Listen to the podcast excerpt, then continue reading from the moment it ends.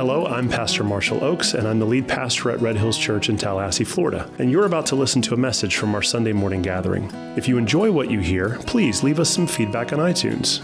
And if you really like what God is doing at our church, consider supporting the ministry work at redhillschurch.com/give.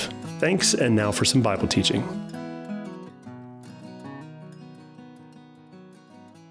Okay, we're going through Revelation chapter 12 today. Just a quick recap from last week. Uh, I won't spend too much time in it because I want to get into 12. But last week we started getting really deep into the waters of um, interpreting scripture through the symbolic nature of prophecy and some of the things that God was sharing to John about things that would take place in the future, but not just things that are true about the future, things that are true now. And that symbolism and the metaphor and the imagery that he gave us is really powerful because it helps us as a church today see normal things that we do right now through a completely different lens. And I used some fighting war language last week to kind of stir you up on purpose. I, I talked about doing things like, man, just going into the enemy's camp and, and kicking in the devil's teeth and getting into the kingdom of darkness and, you know, spreading light. Those are all metaphors for normal Christian things that we do every day. I was talking with somebody after the service about this last week. Uh, this person's a, a professional counselor. And I was talking with them about how John's use of imagery frames this person's job in a completely new way. When you're sitting there counseling someone through trauma and you share the truth of the Word of God with them, what you're doing is sharing truth but from heaven's perspective, you're driving a wedge into the heart of the enemy's propaganda that this person has been buying for most of their life. You follow? When you evangelize to somebody at work, like literally what you're doing is you're going behind enemy lines and you're plundering his stuff. You're setting captives free through, free through the power of the message. When you pray, you're not just asking God ah, if you're in, if you're if you're if you're available, if you if you have the time, could you consider what you're doing is you're appealing to the host of heaven's armies. Right? And he's got myriads of angels at his dispatch. And so what you're doing when you're praying is not just, well, you know, God in heaven, if you can, no, what you're doing is you're appealing to the throne room that is over every other throne room in the world. And so when we read through um, 10, 11, 12, and we continue 13, 14, 15, 16, what we're going to see is just imagery building on itself to help us see things about the world, not in a new way, um, but with a new lens. All of this stuff is familiar. We, we understand that Paul teaches that there, there, are, there are demonic spirits at work even in our age. John tells us that antichrists are even at work. But there's something different about knowing that that thing is true and be given language that colors the way we're supposed to think about that on a regular basis. And so that's where we're going into Revelation chapter 12 today. Following 11, the seventh trumpet has sounded, and the sky has cracked open, and the temple of heaven is visible to all mankind, and everyone's going, Oh no, I've made a terrible mistake. All of mankind is crying out, He was God, but not in a salvation sense. Every knee will bow, every tongue will confess, but that doesn't mean that every person on earth will be saved. Some people will confess it too late. So that sky is cracked open at the seventh trumpet, and at Revelation chapter 12, the series of the seals and the trumpets and the bowls, it takes a hard break. And the reason why it takes a break is because what God is doing for John is he's giving John context for all the things that's happened before so that he understands the things that are coming next. Because we've heard that there's this sense of these three woes there's these things that are coming on earth that ain't nobody is ready for, nobody wants, nobody, nobody is praying for, asking for, but God is going to release on the earth because in his mercy, he wants mankind to understand what it's like, what it will be like in eternity if you spend your life serving idolatry, sexual immorality, and demons here. There's going to be torment for eternity and in his mercy, he allows mankind to suffer that torment for a short period of time. in the hopes that they would wake up and turn to him for his mercy.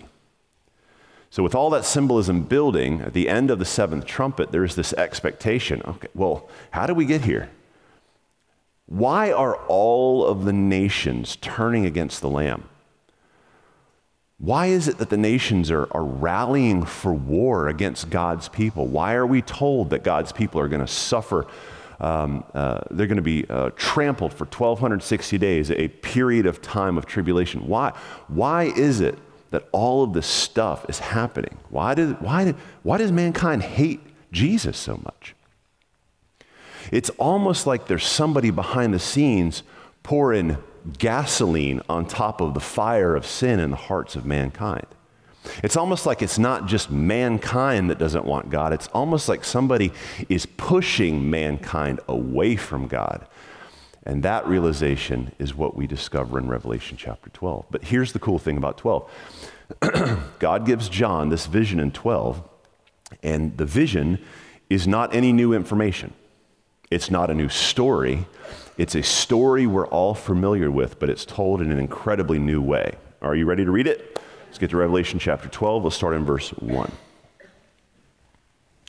I'm going to be nursing my tea throughout this, so. Revelation 12:1. It says a great sign appeared in heaven. A woman clothed with the sun and the moon under her feet and her head a crown of 12 stars. She was pregnant, and she was crying out in birth pains and the agony of giving birth. And another sign appeared in heaven Behold, a great red dragon with seven heads and ten horns, and his heads seven diadems, crowns and his tail swept down a third of the stars of heaven and cast them to earth. And the dragon stood before the woman who was about to give birth, so that when she bore her child, he might devour it. And she gave birth to a male child, one who is to rule all of the nations with a rod of iron. But her child was caught up to God and to his throne. And the woman fled into the wilderness where she was where she has a place prepared by God in which she is to be nourished for 1260 days.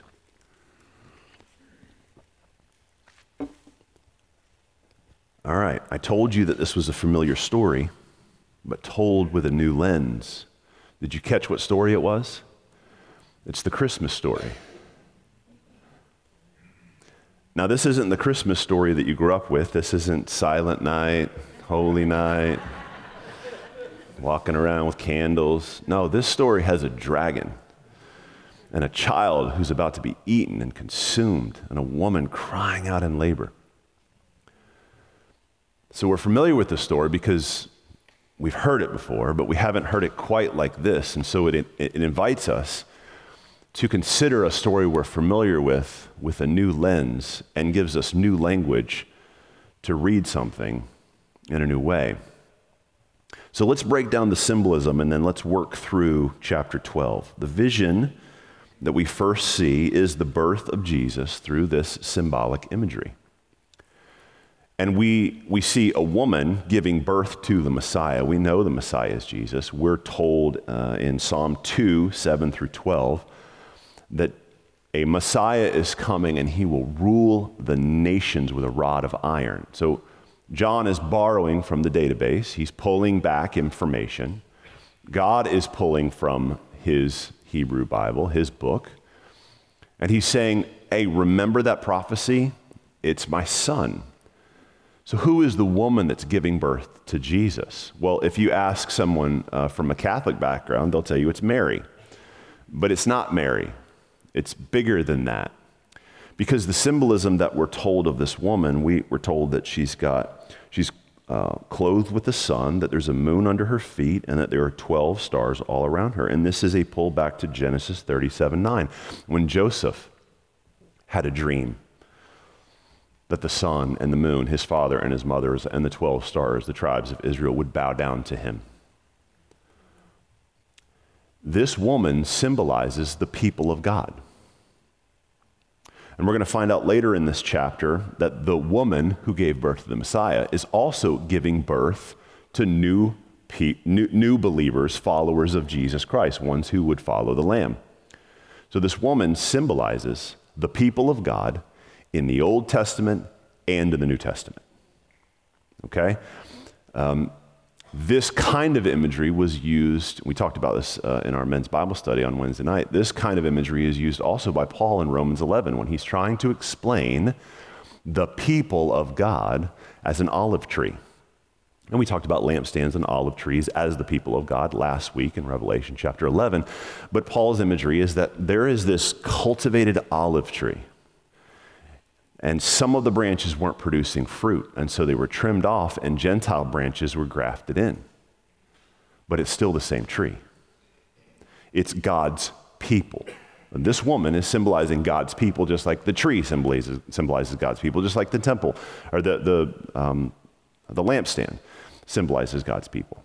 It's all the same imagery communing one thing, and that is God has his people. They are sealed, they're protected, and they have a mission, and that mission is to spread the good news of Jesus Christ so that more people can be grafted in to that tree.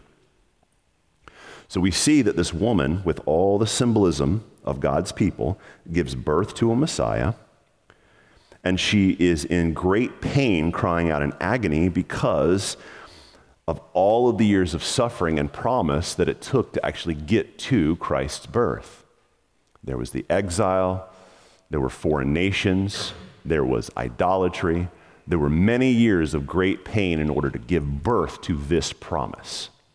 So we see that the first half of this is symbolic imagery of the birth of Jesus. But in this vision, there's another character, not just the woman and the Messiah, there's this other character, and he's called the dragon. Now, the dragon is Satan. But what's interesting and we'll, we'll get through this um, further in the vision. John tells us that the Satan, uh, excuse me, that the dragon is the same creature as the serpent back in Genesis. What's fascinating about the serpent is that this serpent has grown a little bit over the years. He was just a little serpent in the, in, in the Garden of Eden, but now he's a full blown dragon. And we're told that this dragon has seven heads, ten horns, and seven crowns. And we've discussed before about the importance of heads and horns and crowns. These speak to things like power, authority. And so John is communicating in a very vivid way that over the years, Satan has amassed an incredible amount of power. He has garnered authority. He has convinced nations to join his side. He has convinced the leaders of nations to join his side. He has entire economic structures around the world under his power. He is tempting mankind with all manner of sin. He's got multiple heads, multiple horns, and multiple crowns, meaning somebody gave him those crowns. Mankind is giving their authority over to the dragon for thousands of years. And so this dragon is, we're, we're told, has all of this earthly authority, but not just that, we're told that his tail swept the heavens and pulled a third of the stars down. And that's a familiar story with us. We know that when Satan, Jesus said, I saw Satan fall from the earth or from heaven like lightning, what he described included this great deception of almost a third of the angels in heaven. When Satan was kicked out of heaven, he didn't just leave, he took a third of the angels with him, and those angels are now fallen angels, and we call them demons. So now we're told that this massive serpent who's become a dragon doesn't just have all this power and these horns and these crowns, he's got an army, a demonic army, at his bidding. And he's working behind the scenes. And one of the things that he wants to do with all this power that he's amassed is he wants to kill the promised Messiah. Now we're told that he's unsuccessful because the child escaped. After the attempted murder, God's people fled into the wilderness. So we're told that the child escaped, ascended up into heaven. That's Jesus ascending and taking his throne. So when Jesus ascends and sits on the throne, the people of God flee into the wilderness to survive. Now, what is the wilderness? The wilderness is what the wilderness has always been. The wilderness is the place where God protects and provides for his people while they go through trials and tribulations. God's people originally spent 40 years in the wilderness, but while they were there, God's providing breakfast for them every day. Water's pouring out of a rock. They've got direction. They've got a pillar of fire by day, a, a pillar of cloud by day, a pillar of fire by night. They've got God's presence out in the wilderness. They're not without. All they do have to, all they have to do is just follow God, just, just believe and have their faith in God. That's all they got to do. And their enemies, they just, just crumble before them. Some of them are just so afraid when they walk into town, they just, we give up, we give up. When they do show up to fight, all they have to do, they don't even pull their swords out, all they do is they just circle a city seven times, blow some horns, and the city just crumbles. That's the kind of power they're operating with in the wilderness. So this isn't um, God's people on the defensive, this is God's people running towards God. When the wilderness is used symbolically, what he's saying is that the people have got, people of God have run to a place that is the opposite of the city, Babylon. Now, you're going to see a contrast you, as we move through this book. You won't see it today because we won't get into it until the next couple chapters. But this isn't the only woman that we'll see. The woman is God's people, but that's not the only woman. We're also going to meet this woman called the Whore of Babylon. And she is representative of all of the people of the earth who have been swayed and follow the way of the dragon. And we find that she has this great city that she set up called Babylon. And Babylon isn't just a location, it's not just a city, it's, it's every city and no city. It is what the entire earth has become corrupt, vile, filled with idolatry, filled with sexual immorality. And so in John's vision, he's giving a, a, us a contrast. There are, there are the dragon's people and where they live, and there are God's people and where they live. And God's people don't live in the city. They don't take part in that sexual immorality. They don't take part in that idolatry. They find their strength in the wilderness, not by buying the things that the dragon's selling. You follow me? And the 1260 days, well, we talked about this last week. That has a tie to a literal period of time where Elijah is wandering in the desert. It has a literal period of time where at the end of days, the people of God will suffer tribulation. It also breaks down into three and a half years or 42 months. It's a number figure that has a literal tie to some event in history, but it also, because of what it's tied to, has a symbolic meaning. So when you read 1260 days, it could mean a literal 42 month period, or it could mean a number that's symbolic of a period of time that people will suffer trials and tribulations, but also be provided for by God. It's this number that says like 15 different things all in a number. Do you get it? So, what he's saying here is that the child escaped the attack of the dragon, took his seat in heaven, and the people of God went out of the city into the wilderness, and they received nourishment. They escaped the attacks of the dragon, they escaped the city of Babylon, and they are being nourished by the king. Let's continue. Verse 7 it says, Now war arose in heaven. Michael and his angels fighting against the dragon, and the dragon and his angels fought back. But he was defeated and there was no longer any place for them in heaven. Thank God. Because we're told in the book of Job that regularly Satan came before the throne to accuse God's people of things.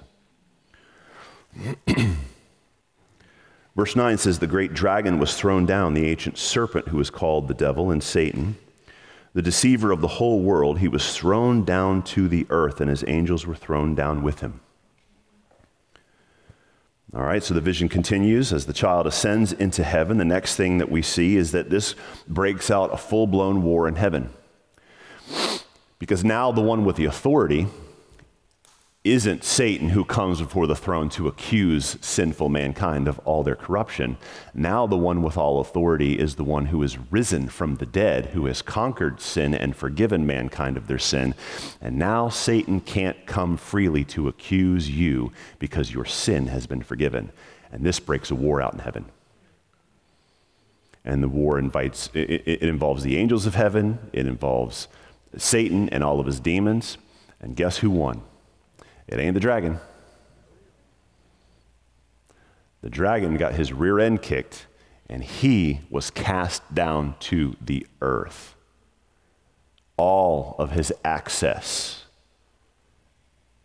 to heap shame and accusation on you before the throne of God has been removed.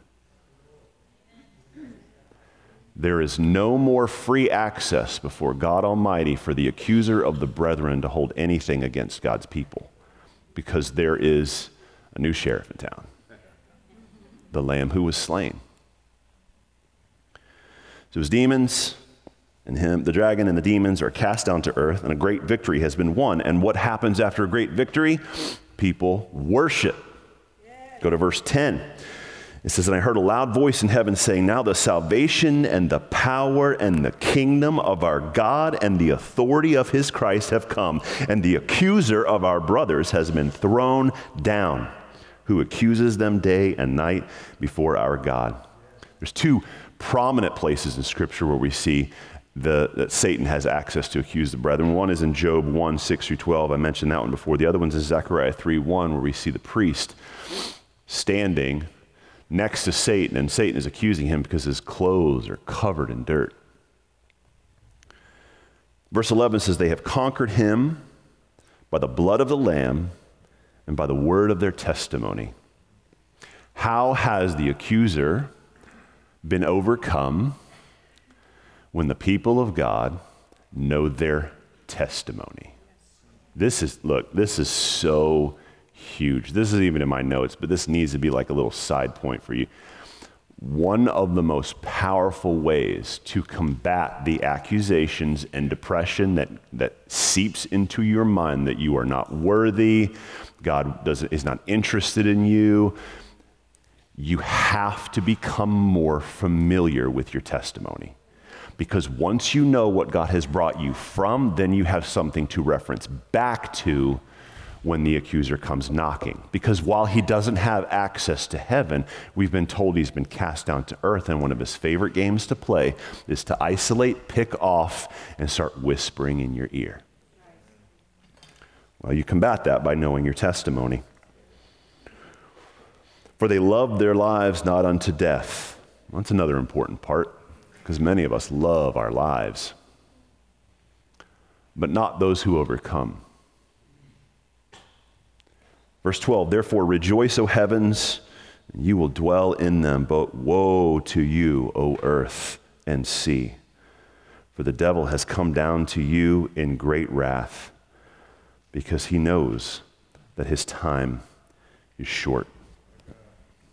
So the great dragon has been cast down to earth and salvation has come to the earth. Worship is breaking out all over the earth because God's people who have overcome by the blood of the Lamb and the word of the testimony are spreading this good news to all corners of the earth. Are you seeing what's happening here? God is giving John context vision for what has happened before and what is happening in the future. Why are the nations raging? Because there's a dragon fueling the war. Why are things so bad? Why does mankind love darkness so much? Well, because all mankind is born into sin, and Satan takes advantage of that by preying on our carnal nature. We'll get into that in a minute, but what I want you to see is God giving John this vision to help him understand the things that are taking place on the earth. And the things that are taking place on the earth is that God's people are overcoming and spreading the gospel, and the dragon is furious. The heavens are rejoicing, but woe to the earth because the dragon has come down, and he knows his time is short. What does the dragon do when he comes down? Go to verse 13. When the dragon saw that he had been thrown down to the earth, he pursued the woman who had given birth to the male child. But the woman was given two wings of the great eagle so that she might fly from the serpent into the wilderness to the place where she is to be nourished for a time and times and half a time. That's a year, another year, and a half a year. It's three and a half years. So this number, 1260, three and a half, 42, it has ties to a literal period of time, but it's also symbolic, representing a period of trials and tribulations where God's people discover God's provision in those trials and tribulations. The serpent poured out water like a river of his mouth after the woman to sweep her away with a flood. But the earth came to the help of the woman, and the earth opened its mouth and swallowed the river that the dragon poured out from its mouth. And the dragon became furious with the woman and went off to make war on the rest of her offspring, on those who keep the commandments of God and hold to the testimony of Jesus. And he stood on the sand of the sea. Now, depending on your translation, that last line is either verse 18, it's attached to verse 17, or it's thir- the, the first half of 13.1. But I'm reading from the ESV and it's attached to 17, so I'm just including it. That this chapter ends with him going and standing on the sea. And we'll find out next week that from the sea, the chaos, he pulls out allies to help him with his task because he's so furious.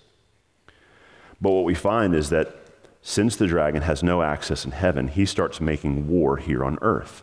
And the first thing he makes war against is the people of God, the woman.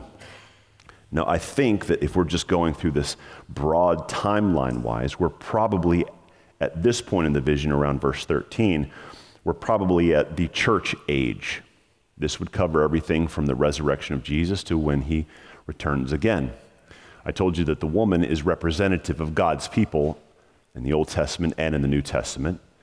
And before Christ was born, was born we, we see the woman giving birth to the Messiah. And after that, we see the woman now giving birth to the saints. So it's the same people of God, but in both situations, Old Testament and New Testament, God is always protecting and providing for his people in the same place, the wilderness. So, what is he saying to his people? Come out of the city, quit living in the city. Not, I'm not saying they'll li- literally live in the city, although some cities.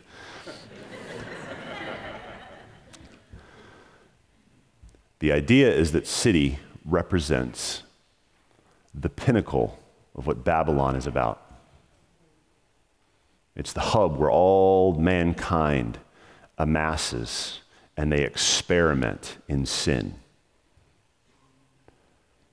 Out in the wilderness is where God provides because you don't have mankind providing for you. You have to lean on God's provision. And so, what we see here is that when Satan comes down to earth and starts making war on the people of God, the people of God are protected in the same way they have been always protected. We see there's these two wings. We know that from Psalm 55, 1 8. David talks about being saved by these two wings. We know that in Isaiah 40, verse 27 to 31, that um, those who are weary can mount up with wings like eagles. There is this imagery in the Hebrew Bible that gives us a way of thinking about how God can pull you out of your mess and can provide for you in places of deficiency. When you are weak, He is strong. Why? Because in the wilderness, He provides for you. And in, in, the wilderness, you have to rely on the earth. If you think about what God did with the Old Testament woman when she was brought out of slavery, how did God conquer Egypt? It was by using the earth to close in the oceans and literally drown the entire nation. What happened in the wilderness when a, a group of Israelites thought that it was good to disobey God, to steal things, to hide things, to rebel against him. We're told that an entire, like the sons of Korah, that they literally the earth opened up and swallowed them. So we're seeing this imagery that everything at God's ex- uh, disposal, the earth, his provisions, his creation, spiritual provision, nothing is off the table for the way that he provides for God's people in wilderness trial times. That all of that is wrapped up in the woman fled to the wilderness. Isn't that powerful the way he uses that imagery? And so at the end, we find that the tactics of the dragon, when he attacks God's people as a whole, always come to nothing. He pours out lies and accusations like a river from his mouth. But every time they come out, it's like the earth just swallows it up. And God's people just seem to be protected. There is no reason why 12 guys from a tiny little town in the Middle East should be the reason why we are gathered here worshiping the King today. This should have been over a long time ago. But it just seems like with every round of attack, the church gets stronger and stronger and stronger. So the enemy changes his tactics. If he can't go against the church or the group of people, verse 17, he went off to make war on her offspring. So if the enemy can't attack the church as a whole, what does he do? He attacks the individuals within the church. He tries to drive a wedge. And this tactic has been pretty successful over the years. Because if you want to take out a church, all you have to do is tempt the leader into isolation. Tempt him with celebrity or sexual immorality or abundance or that proclivity he has for anger. And then all of a sudden, he gets exposed. The media latches on, and now we've got another conspiracy or we've got another reason for people to leave the church. If you want to attack the family, feed the father pornography in silence. If you want to destroy a family, convince the mother in silence that she has given up a good life to raise these kids who don't even love her. To love a husband who doesn't want her. That man, if she had just picked a different path and then send a guy along to convince her that he could give her this path. You want to you want to ruin an entire generation? Isolate a child with their phone in their room and let an entire world like and affirm sinful and corrupt behavior without anybody knowing it. Cull them off from the herd so they're isolated. And once you've done that, the enemy can let that river pour out of his mouth, and it's much easier to drown an individual than it is to drown an entire church. This is how he works. Now, John is sharing some pretty unbelievably powerful imagery here. It's nothing new. I think everything I've said here is kind of like, oh, yeah, okay, the way you say it that way, that makes sense. It's nothing new, but it certainly is a new lens. It's a new way to think about things. It's a new way to talk about things. It's a new way to read the scripture. And what we're told is that while we know sin is a reality, while we know that we have been born into sin and our flesh struggles with it, and literally there is a war raging on the inside of you. Um, 1 Peter 2:11 Beloved I urge you as sojourners and exiles to abstain from the passions of the flesh which wage war against your soul. There is a war within your soul against your own fleshly desires, but John tells us that that isn't the only war that is being waged. There is another war. There is a heavenly war. There is a dragon, and he has an army. And he has many heads and horns and crowns. And if you pretend like the only war that has to be fought is with your own flesh, then you're ignoring the reality from God's word that there is another war waging, and the primary tactic of that enemy is to prey on the war that's already raging within you. See, the enemy is not interested. The dragon doesn't want you to come and bow down to the dragon. That's not his strategy. His strategy is to get you to take your eyes off Jesus. he wants what he always has wanted, and that is to corrupt mankind from the inside out, to expose mankind as a fraud and ungrateful not worthy of God's love and attention. So, how does he do that? He isolates, and once he isolates, he preys on the natural, sinful desires that you already have. This is the way he works. Now, we're told in Ephesians 6 10 through 18 that one of the ways to fight against this is to put on the full armor of God. That there is power in a belt of truth, in a sword of the Spirit, in a helmet of salvation, in a breastplate of righteousness. That these things that God gives his people for protection, you should be wearing on a regular basis, figuratively. You need to know the Word of God so you can use the Word of God. You need to walk in righteousness to protect your heart. The idea that God has saved you and you're walking around salvation protects your mind against the attacks of the enemy.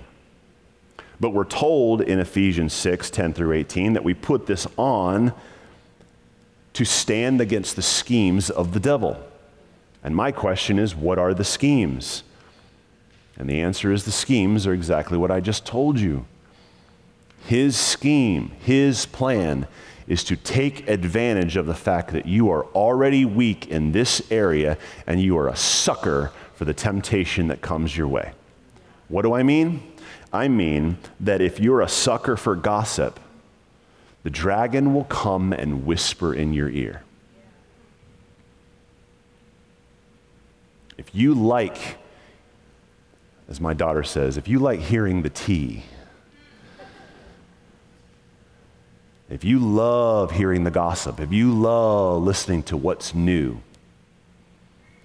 guess what the dragon has no shortage of for you? Did you hear what so and so did? Did you hear what this person said? Have you heard what they've saying about this or about you? Maybe gossip isn't your thing. Maybe you're looking to numb the pain of your childhood. The dragon has a whole pharmacy for that. He loves selling you things to numb the pain. Are you in an unhappy marriage? Are you looking for a way out of a relationship? Well, the dragon, he's got options for you. Are you looking to run the show and call your own shots and be your own boss? Are you looking to make your own money and do whatever you want with it without anybody telling you what to do? Are you wanting to set your own rules in your own life? The dragon has got an unbelievable opportunity for you. What the dragon does is he preys on what you're already weak at and he exploits it. So, the question as we close today if this is the imagery that John is giving us that there is a war raging in your soul against your flesh, and there is a war raging around you in the heavenlies, where the dragon is trying to make war against God's people, and he does it by isolating them and preying on what they're already weak at. How do you combat this? Are you ready for this? Put your flesh to death.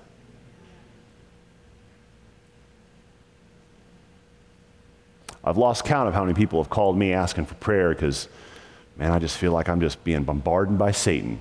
Well, I'm not saying you're not, I'm not saying you are, but I am saying that there is one surefire way to remove the power that the enemy holds over you. Put to death the things that you are weak in.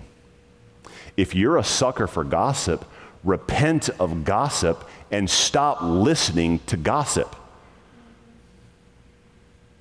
Listen, if you're a sucker for pornography, let me help you out. This is the easiest way to overcome it. Stop looking at pornography. Put your flesh to death. If you can't control your tongue and you struggle with fits of anger, stop talking. Like.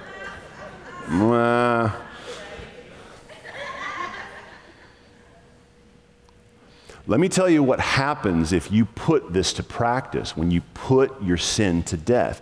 The next time the enemy comes knocking and tries to tempt your flesh with something that you don't give into anymore, it would be the same as him trying to tempt you with something that you would have never considered. It has no effect, and you cut the knees out from under the dragon of the way that he tempts you.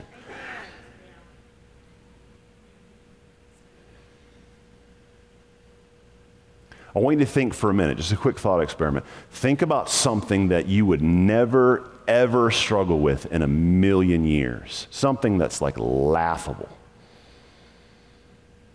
Now, I want you to think about something that you do struggle with. Can you feel the emotional tension between those two?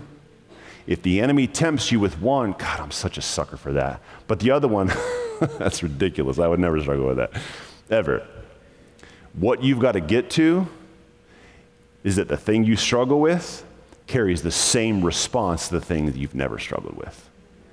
That's putting your flesh to death so that there is nothing that can be tempting for you. So, dragon isn't behind everything. Revelation 12 tells us that there is a war raging, and he's probably behind more things than you can imagine. So, what do we do with that? Well, we thank God that John has given us new imagery and new words and new metaphors for seeing our mission in this world. We have been given a gift in this book, and that's why we're told that whoever reads it out loud receives a blessing. Because you've heard the Christmas story, but you've never heard it like this. But once you do, you can't stop seeing everything like this. Now, I'm telling you, there is a pendulum swing here. You can run one in one direction, like everything's the devil. I see demons everywhere. No, no, no. Come on back, man. You're too far. Back this way. But you can run in the other direction, like, man, there's no such thing as that. The only thing I'm struggling with is my own flesh. I bet you're getting pounced by that, aren't you? Because there is an enemy who's pouring gasoline on that, and he's setting it on fire just to watch you squirm.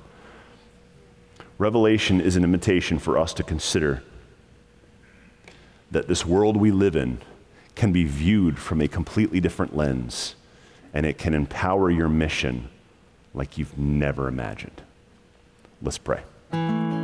Hello again, it's Pastor Marshall, and I just wanted to say thank you for listening to this message. If you want to hear other messages or maybe find out more about our church, you can visit redhillschurch.com. From there, you'll find links to our social media pages, message archive, and ways you can support the ministry work. Thanks again for spending time with us, and God bless.